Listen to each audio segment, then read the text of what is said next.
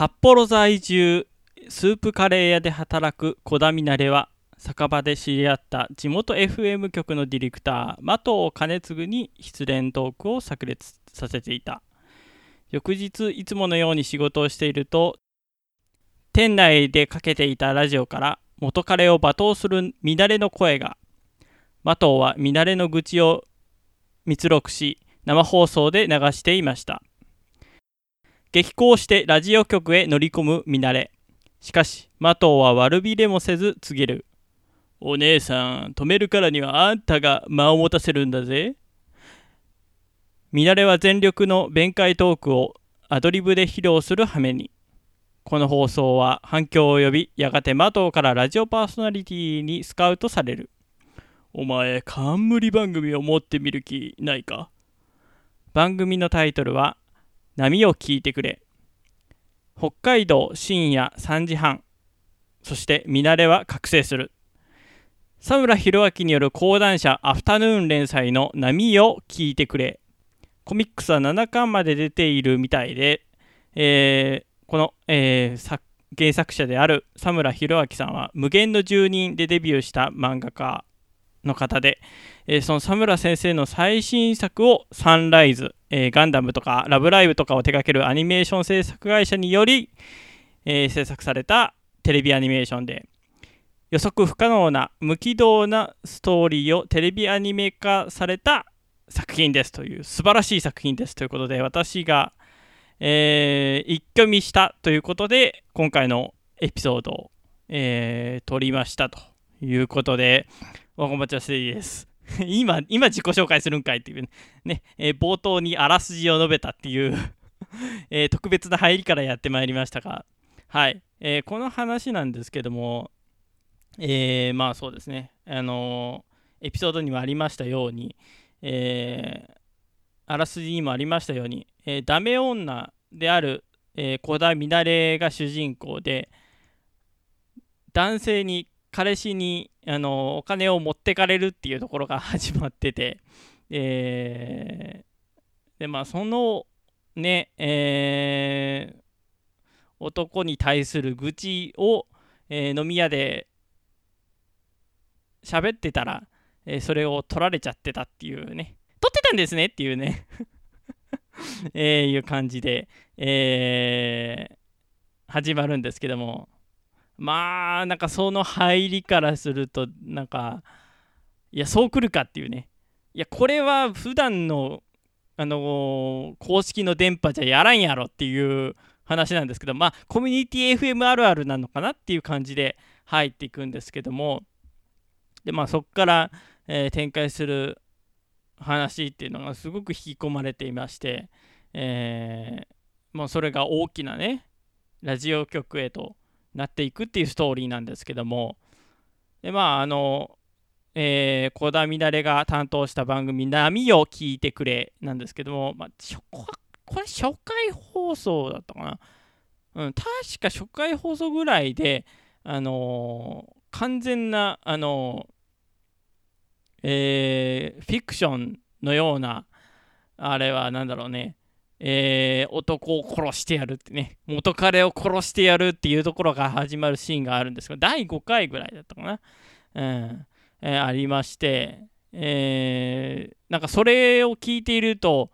アルコ&ピースのオールナイトニッポンっていうのがやってたみたいで、えー、それがなんかすごくフィクションというか、まあ、ラジオであのすごくなんだろうな、あの演技じゃあ演技なんですけども、あの本当にこれは現実なのかフィクションなのかどっちなのかっていうような、あの回をやってまして、放送をしてまして、だからあのそれを思い出しましたね。で真実を伝えるパーソナリティがリスナーに向かって喋りかけるっていうのがラジオではないっていうことを初めて私もそれを知ったんですけども、だからそれを見ているような感じでしたよね。だそのストーリーフィクションを語ることによって、えー、どこかの誰かがその話に敏感に、えー、反応してくれればいいなっていう感じの、あのー、回でして、はい、だそれを思い出しましたと。で、まあ、さっきも言いましたが、事実を伝えるロケラジオとかっていうのも表現されてまして、うん、あのー、なんか、なんだろうな、ちょっと心霊スポットみたいな場所にラジオのカメラ、音声、カメラじゃないな、音声、マイクが侵入してみるみたいな、えー、エピソードもありまして、でもまあこれ現実の世界でいうと、まあ、あのー、最近ギャラクシー賞を取りました、えー、オードリーのオールナイトニッポンが、えー、オードリー春日さんが、えー、ずっと住んでらっしゃった、えー、むつみ荘、むつみ荘、むつみ荘からお届けするっていう番組がありまして、はい、それがすごく、えー、その現場からの声からお届けするっていう感じで、えー、すごく皆さんのね心に残った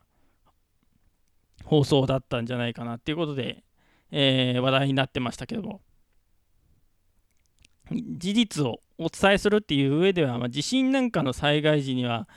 ラジオなんてのはすごく有効的で、ね、あのテレビの エヌエイチケー かあのラジオ回してれば絶対地震情報をやりますからね。で永遠とやってくれるんで、まあ、安心しますよねっていう感じで、今どこで何が起きてて震度いくつなのか震源地はどこなのかっていう情報を事細かく説明してて、で、まあ、時間が空いたら、えーまあ、そこのいる方々方々と電話をつないでみて、あのどうですかっていうのを言って被害状況を伝えるっていうね、 あ, あれ本当にあの寄り添ってるなっていう感じはしますけどね。なんかまあそういう地震の時だからこそそうやって、えー、リスナーと、えー、一緒になるっていうのは、えー、大事なことなんじゃないかなっていうことで、まあ、このご時世コロナ禍においてもラジオを聞く人が本当に増えてるみたいで、はい、あのー、いう機会も増えてまして、はい、じゅうねんまえまでは私もラジオはこれ絶対衰退するだろうって思ってたんですよ。はい、あのー、まあ私で言うとそうですね、ナインティナインのオールナイトニッポンが一旦終了して、えー、岡村隆史のオールナイトニッポンになるってなった時は、あ、これ絶対終わるなって、ラジオもう、あのー、名もなきものになんなって思ったんですけども、はい、なんかそっからまたあのー、まあのー、ちょうどテレビが面白くないっていう時期に、今度コンプライアンスなんだかんだで面白くないっていう時期になり始めたあたりから、テレビも YouTube も面白くないってなり始めたあたりから、またラジオが来てんじゃないかなっていうことで、えー、今はラジオだぞっていうことでね、えー、お届けしているわけなんですけども、はい。っていうことで、そうですね、あのー、はい、えー、皆さんもね、これからもラジオもポッドキャスト番組も聞いて、えー、寄り添って、えー、過ごしてほしいなと思います。曲です。このラジオになった聞いたし、ステディが見てるけ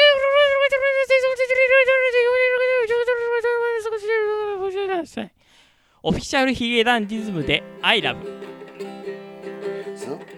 この番組ではお便りを募集しています。詳細文に記載のメールフォームからラジオネームとメール本文をご投稿願います。また、ツイッターハッシュタグ エスエス ステディでも募集しています。エスエス はアルファベット大文字で、ステディはカタカナでお願いいたします。皆さんからのお便り待っております。詳しくはツイッター参照、ステディで検索してください。 エスエス ステディです。